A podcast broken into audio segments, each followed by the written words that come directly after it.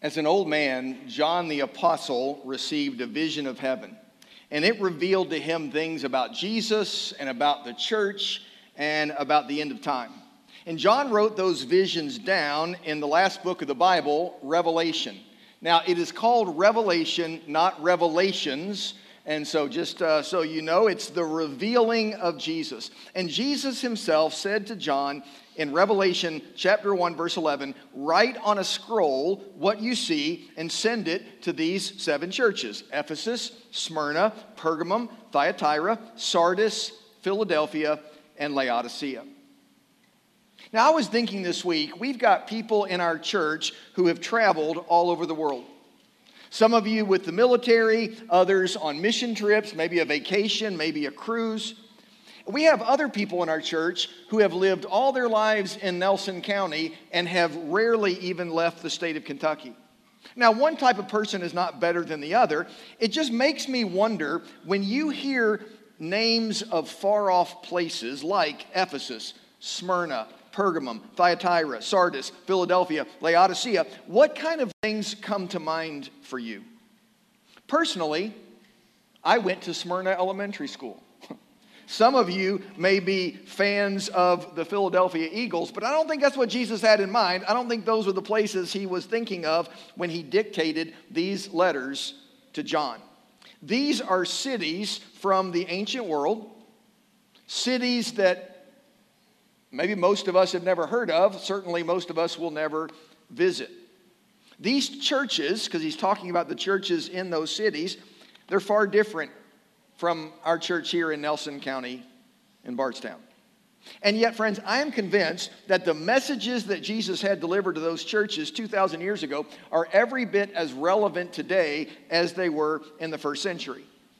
Now, I've read some authors who suggest that these seven letters were not really meant to go to seven specific congregations. Rather, these guys say that the seven churches represent seven ages of time in the church. For instance, they would say that the letter to the church in Ephesus was talking about the church in the first century when it got off the ground. The letter to the church in Smyrna was talking about the persecuted church of the second and third century. The letter to the church in Pergamum was talking about the, the corrupted church that came out of the, the Roman Empire. The letter to the church of Thyatira is talking about the state run church of Europe during the Middle Ages, and, and on and on, down to the seventh church, Laodicea, that was a lukewarm church, and they say that's talking about the church of today.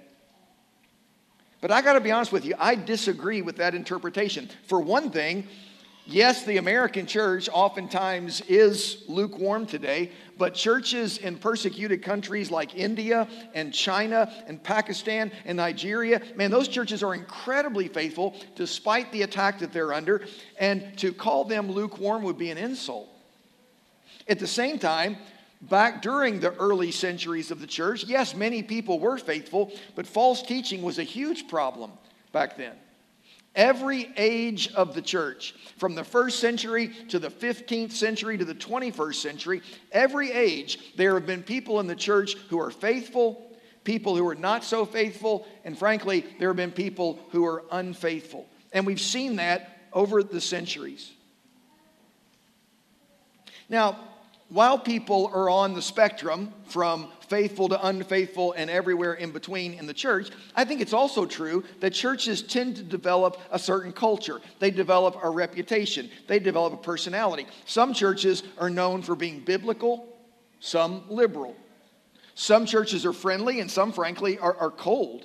Some churches are relevant, others we might say, well, that was, that was irrelevant.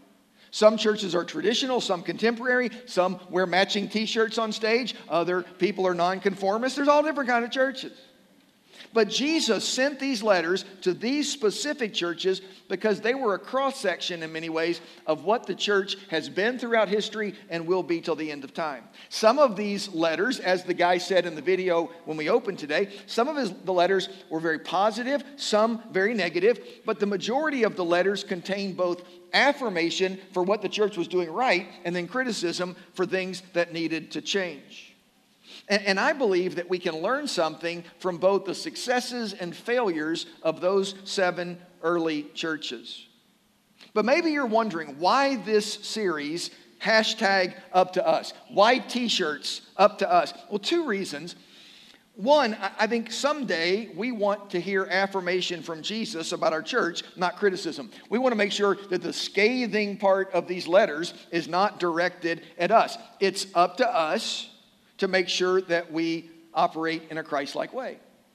And secondly, Jesus established the church to carry out his work in the world. If the gospel is going to be shared, if heaven's going to get bigger and hell smaller, if we're going to lead people to Jesus Christ, it is up to us to share the gospel, to be his hands, his feet, his mouthpiece in this world. We are Jesus' plan A, and there is no plan B. It's up to us. So you might say it's up to us to avoid God's judgment for the church. It's up to us to do God's work in the world. My friend Dave Hamlin over at Shelby Christian said it this way He said, God wants to do something huge in our church this year. He said, Are we ready for God to move? If we are, it's up to us because He's going to do it through us. Now, in just a minute, I want to read to you what Jesus said to the church in Ephesus, the first church that he addressed. But before we get to the text, I want to show you just a one minute further video so that you can see what Ephesus was like in the first century. Check this out. So, Ephesus was like Washington, D.C., New York City, and Las Vegas all rolled into one. It, it, was the de facto capital of the entire province of Asia Minor at that time. It's estimated that about 250,000 people lived in the city in the first century. Ephesus was prominent it was vivacious, it was, it was culturally dynamic, it was architecturally significant, it was intellectually profound, but sadly, it was also the most immoral city in the entire province. The temple of Artemis or Diana was one of the seven wonders of the ancient world, as the guy in the video said. The structure itself was amazing, and yet the pagan worship that was led there took people into sexual depravity of all kinds, unimaginable. Essentially, what happened in Ephesus stayed in Ephesus. You know what I'm talking about? Well, at the other end of the spectrum, there was a church in Ephesus that was started by Paul. It was led by Timothy. It was taught by Apollos. It was served by Aquila and Priscilla. And later, John himself was there. It's an impressive staff, kind of a who's who of the heavy hitters from the, the book of Acts. But listen to what Jesus told John to write to the church in Ephesus. Revelation 2 1. To the angel of the church in Ephesus, write, These are the words of him who holds the seven stars in his right hand and walks among the seven golden lampstands. Okay, time out. Let's clear up some things right away. It starts out a little bit strange. In the first verse, we've got one angel, seven stars, seven golden lampstands, somebody walking around in a partridge in a pear tree. Okay, sorry. So there's just a lot of stuff happening right here at the very beginning. Who is this angel of the church in Ephesus? Where the Greek word here for angel can also mean messenger. These were the heavenly messengers that are going to deliver the letters. They might have been heavenly messengers, angels. They might have been just regular old people, messengers, Pony Express, Camel Express, whatever it was, to get the message to the churches. We don't know if it's a heavenly messenger or an earthly messenger. We're not quite sure because the word could be either way. As far as the stars and the lampstands in this text, back in chapter 1 of Revelation, we learned the seven lampstands represent the seven churches. The seven stars represent the angel or messenger who was assigned to each church, and the one who's walking among the lampstands or the churches, the one holding the stars in his right hand, was Jesus himself. Okay, so that just kind of identifies some things. Let's pick up in verse 2. He says this to the church I know your deeds, your hard work, and your perseverance. I know that you cannot tolerate wicked men, that you have tested those who claim to be apostles but are not. You've found them false. You've persevered and have endured hardships for my name. You have not grown weary. Jesus begins with this glowing report on the church in Ephesus. Not, not only are they protectors of the truth, they're hard workers. They persevere until the job gets done. They're like the elves in Santa's workshop. As soon as Christmas is over, they can't wait to get started making toys again for next year. These men and women in Ephesus, they are relentless.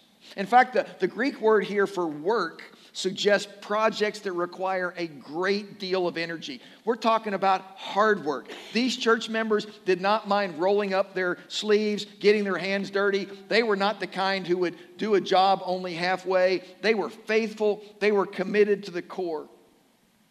Man, you ask most preachers, a church like this sounds like a dream come true. If I had a group of people like that, they might say, man, we turn this whole city upside down. Now, with a kind of a glowing report like that of this church, what could possibly be wrong? Well, look at verses 4 and 5. Jesus says, Yet I hold this against you. You have forsaken your first love.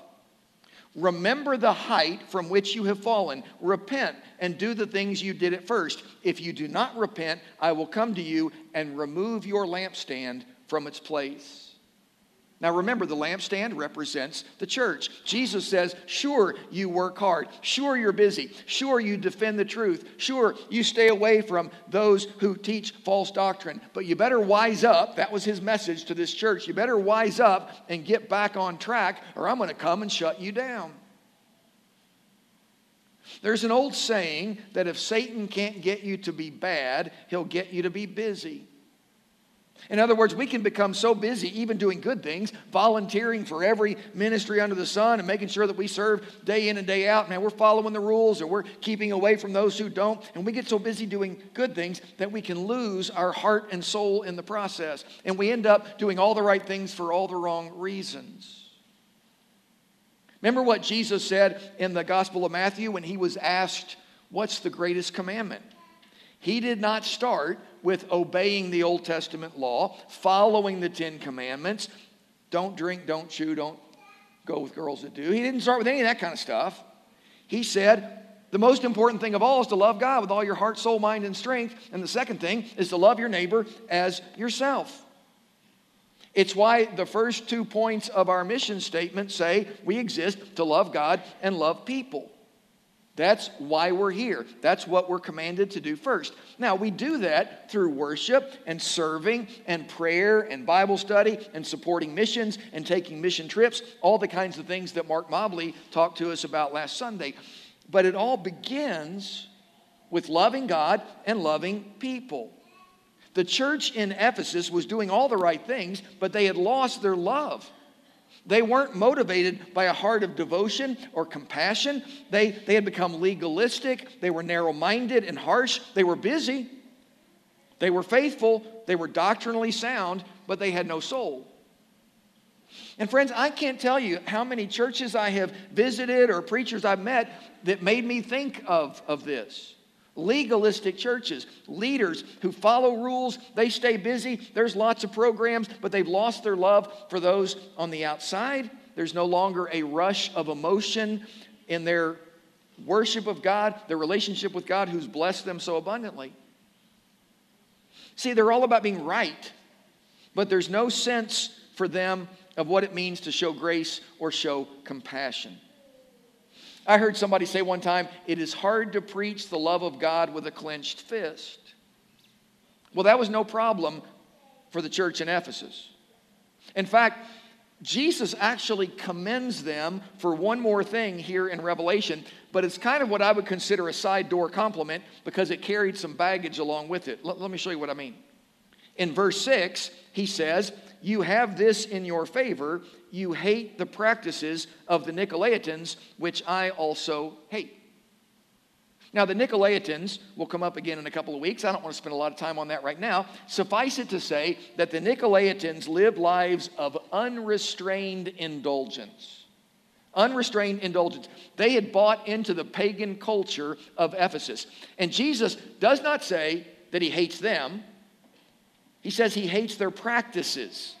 And he's glad that the church in Ephesus hates their practices too. Only, I think we have to assume this in the context here that the church in Ephesus was not trying to reach the Nicolaitans. They were not trying to share the gospel with the Nicolaitans. They just hated everything the Nicolaitans stood for. And so Jesus agreed with the Ephesus church. Yes, their behavior is terrible, but he did not like the fact that they had a closed door policy. Their insistence on building walls instead of building bridges. Their refusal in the church to reach out to those who were outside the church. They had lost their love. Listen to these phrases again from verses 4 and 5. First, Jesus says, You have forsaken your first love. Let that sink in. They, they used to really love God. They used to really love people. They had their priorities in line. They were passionate about their Father in heaven, their Lord Jesus Christ, their brothers and sisters in Christ, the, those who were on the outside who were desperately lost. Man, they really got it at first. But over time, their faith became a checklist of things to do and things not to do. No passion for God, no passion for other people. You know, we see this all the time in dating relationships and in marriages. When I was in high school, I once dated a girl for eight months. Eight months in high school was my record. In fact, eight months was my record until I started dating a girl named Gail Foster. I've dated her as of February 12th for 40 years. That was the date of our first date. She practically begged me to go out with her. That is such a lie. that is such a lie. I was a freshman, she was a senior. I had to beg her to go out with me. okay. Now, look, in high school, eight months felt like so long. Now, 40 years, it's going great. Why? Well, for one reason, I was immature in high school. No offense to our high schoolers here. I just was not the spiritual giant then that I am now. You know what I'm saying? I was immature. I was crazy about my girlfriend in high school until I wasn't.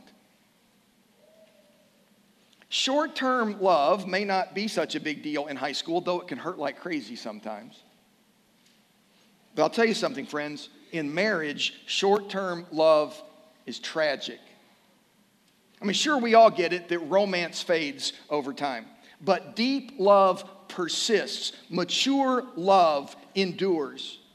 And when we forsake our first love, either through adultery or through apathy, we are failing to honor our marriage vows. We promised to love and to cherish. We promised to, to honor and protect. I've, I've used this passage of scripture in Revelation to talk about marriage. Talk about how you have forsaken your first love. It's an important warning in marriage, but I'm telling you something, it's an indictment in the church. That's why in verse 5, Jesus says this Remember the height from which you have fallen. Repent and do the things you did at first. He actually gives us three steps to get your heart back into the relationship remember, repent, and return. Remember, repent, and return. He says, Remember the height from which you have fallen. In marriage, or even in a long term dating relationship, remember what it was like back at the beginning how you talked about everything, how you couldn't wait to be together, how you were always holding hands and you gave gifts to each other and you went out of your way to be kind. It was all about making the other person feel special, feel important. He says, Remember that. It's crucial whether you're talking about a marriage or the family or the church or God or lost people. Remember what it was like back at the beginning when you were so passionate and you cared so deeply. And then Jesus says, repent. We need to maybe honestly admit that we've been going through the motions, that our heart really hasn't been in the relationship for a long time. Maybe you need to admit that to your spouse. Maybe you need to say that to your kids or to your best friend. Especially, we need to be able to say to God, I've lost my first love. And remember, to repent does not mean to just stop doing something that's bad. It literally means to turn around and go in the right direction. And that's where the return part comes in. Don't keep doing or not doing what you've been doing or not doing, return. Go back to the way things were before. In marriage, maybe that means you go out on some dates again, you give gifts again, you offer meaningful touch again. You look for ways to show your spouse that you love them, value them, how important they are to you. And when it comes to faith, it means that we pour ourselves into our relationship with God and with other people. We can, we can spend time in God's Word to reignite our faith. Spend time in prayer. Volunteer to serve. Get in a Bible study. Listen to Christian music that just really speaks your language. Friends, we can't just coast along and stay faithful. We have to immerse ourselves in the things of God. I got a text the other day from a friend of mine who lives in Indiana, and he said, Please pray for me. I want to be on fire again. Please pray for me. I want to be on fire again. I can probably count on one hand how many times somebody has said something like that to me. Many of us lose our fire and we just never even notice. And so we need to pray, God, stir me up again. Help me be on fire again. And then do something about it, right? Step it up. Do something intentional. Get more involved, not less involved. This is what happens. The fire starts to go out and we pull away. That's when we need to press in more than ever. To re engage. Love is active, not passive. True love is a decision, it's not an emotion. That's the bottom line today. True love is a decision, not an emotion. And that applies in marriage, sure, but it applies with God and the church and the world as well. How we love is a decision. You remember, remember Stephen Covey? He's the guy who wrote The Seven Habits of Highly Effective People. One of his big phrases was the main thing is to keep the main thing the main thing. And friends, love is the main thing. Right. I mean, sure, what we believe is important and how we behave is, is really, really important too. But if we don't love God and love people, the other stuff doesn't matter. 1 Corinthians 13 is very clear about that. Love is the main thing. And Jesus says here to the church in Ephesus, man, you guys are super busy and you're highly effective. That church, you're running like a top. But if you don't start loving God and loving each other and loving the lost, I'm going to come down there, I'm going to pull the plug on you. And he meant business. Now, there's good news in this passage too. It's not too late for Ephesus, there was still hope. In verse 7, Jesus said, he who has an ear, let him hear what the Spirit says to the churches.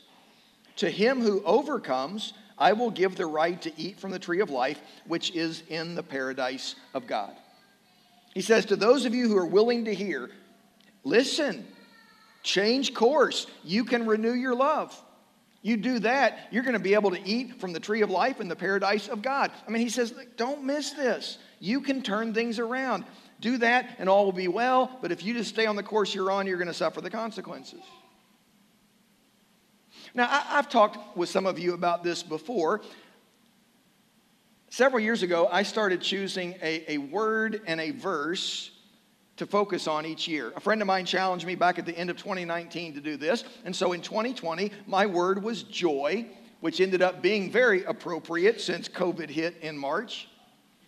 My verse was always be joyful, never stop praying, give thanks in all circumstances. My word in 2021 was healing.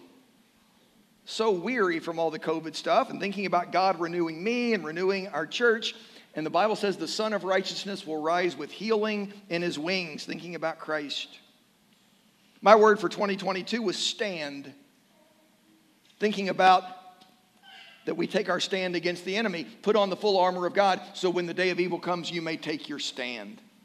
And that became the key word for me. My word for 22, I decided a few weeks ago, is listen. James chapter 1 verse 19 says everyone should be quick to listen, slow to speak and slow to become angry. I want to listen more. I want to listen to God more. I want to listen to other people more. Jesus says listen. Listen up. It is not too late. I want you to remember how you used to be on fire. I want you to repent for your lack of love, and I want you to return to the way you lived before. True love, friends, is a decision, it is not an emotion. Now, understand, Jesus is talking to the church. He's talking to believers, to Christians. If you're not a Christian, you do not need to return to the way things were before. You need to repent and turn to God. But for those of us who've been following God for a long time, the danger is that we start going through the motions, that we miss the essence of the gospel. We need to love, not fall in love in some kind of sappy way. We need to choose to love. We need to remember, repent, and return. Love is the heart and the soul of the gospel. And that's what he says to the church in Ephesus. Now, as we wrap up, I, want to share with you uh, two things from the news this past week. Ironically, both of these involve the city of Buffalo, New York.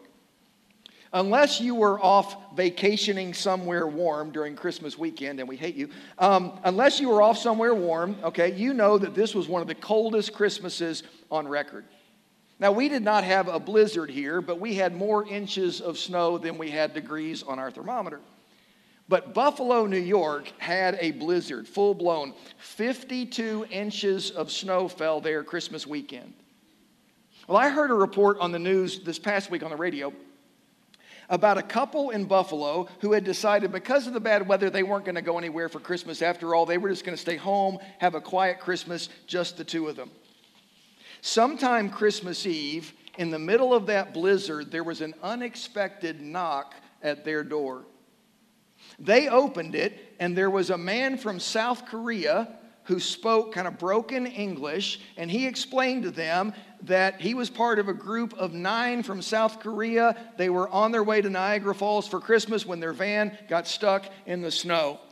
That's for illustrative purposes only. That's not their van. I just saw that picture. I wanted to kind of give you an idea what's going on here, okay? There's a lot of snow. All right, a lot of snow. All right.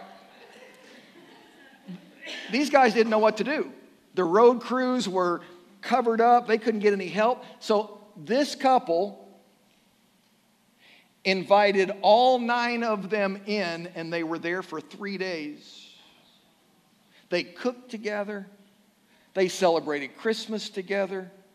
They loved each other in a Christ like way. Were any of them Christians? I have no idea. All I can tell you is that's what love looks like. That that's tangible. That is real love.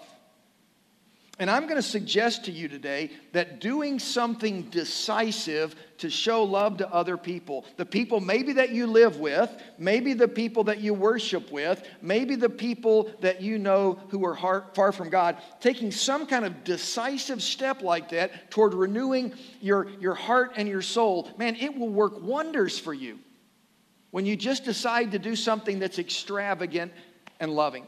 We're going to give you an opportunity this month to do something like that. This is unapologetically a commercial break, okay? On Thursday, January 26th, you don't have to have nine men from Korea stay in your home, but Nelson Christian Church is going to provide a meal for the faculty, students, and parents at Bardstown Primary School. They came to us because we've helped them before and said, Hey, would you all do snacks for this event? And we took it up a notch, said, No, we want to offer a meal. We think more people will come. And so we need about 15 crock pots of soup or chili to be made that we can take over and serve. If you can go and serve but you can't cook, that's fine. If you can cook and can't go, that's fine. But we have signups for that. We'll talk more about it later. I just want you to know that how we serve in the community shows the community that we love them and care about them. And that's what we are about. And I think getting involved in things like this helps us renew our love. True love is a decision, it's not an emotion, and we want to do that specifically, intentionally on January 26th. Okay, here's the other story from the news this week. Those of you who are football fans know all about this. You probably watched events unfold last Monday night during the game between the Cincinnati Bengals and the Buffalo Bills. In the first quarter of that game, Bills player Damar Hamlin tackled receiver Tee Higgins. Hamlin stood up after the tackle, and then he fell over backwards. And 65,000 fans in the stadium and 21 million viewers on ESPN held their breath as Hamlin literally died on the field and CPR had to be administered. He was revived, he was brought back. They took him to the hospital. They had to do that again because of cardiac arrest. But I'm glad to tell you that as of Friday, he was the breathing tube was out. He was talking to his family, and it looks like he's well on his way to recovery. But to the credit, I believe, of the NFL, not only was the rest of the game canceled, but announcers and fans all over the country prayed to God for mercy and for healing. One sportscaster prayed on the air for God to spare Hamlin's life. And for a brief moment, everyone was crystal clear that football was not the main thing that winning a football game was not the main thing. And I think that it brought us together in a unique way. But, friends, as believers in Jesus, we know that physical life is not the main thing either. We know that health is not the main thing either. The main thing is love for God and love for each other, and that's what unites us with the Lord and brings us ultimately into his presence. Remember, repent, and return. Love like you used to love, or begin to love for the very first time. True love is a decision, it's not an emotion, and it's what we are called to do in the name of Jesus. Let's pray. Well, Father, we, we talk often, we sing often about how you love us, all you've done for us through your Son, Jesus. And God, we want to just renew our love for you. Sometimes the love can grow cold, sometimes it does in human relationships, sometimes it does, Lord, with you. Would you just stir in us that passion for you and for others? God, would you remind us? of all we have to be grateful for and how it should just pour out of us. God, I pray that as we take tangible steps to show our love, that it will renew our love. And I thank you for these messages in the book of Revelation that remind us of these important truths. We love you, Lord. Help us in those times when we don't show it very well. That's our prayer in Christ's name. Amen.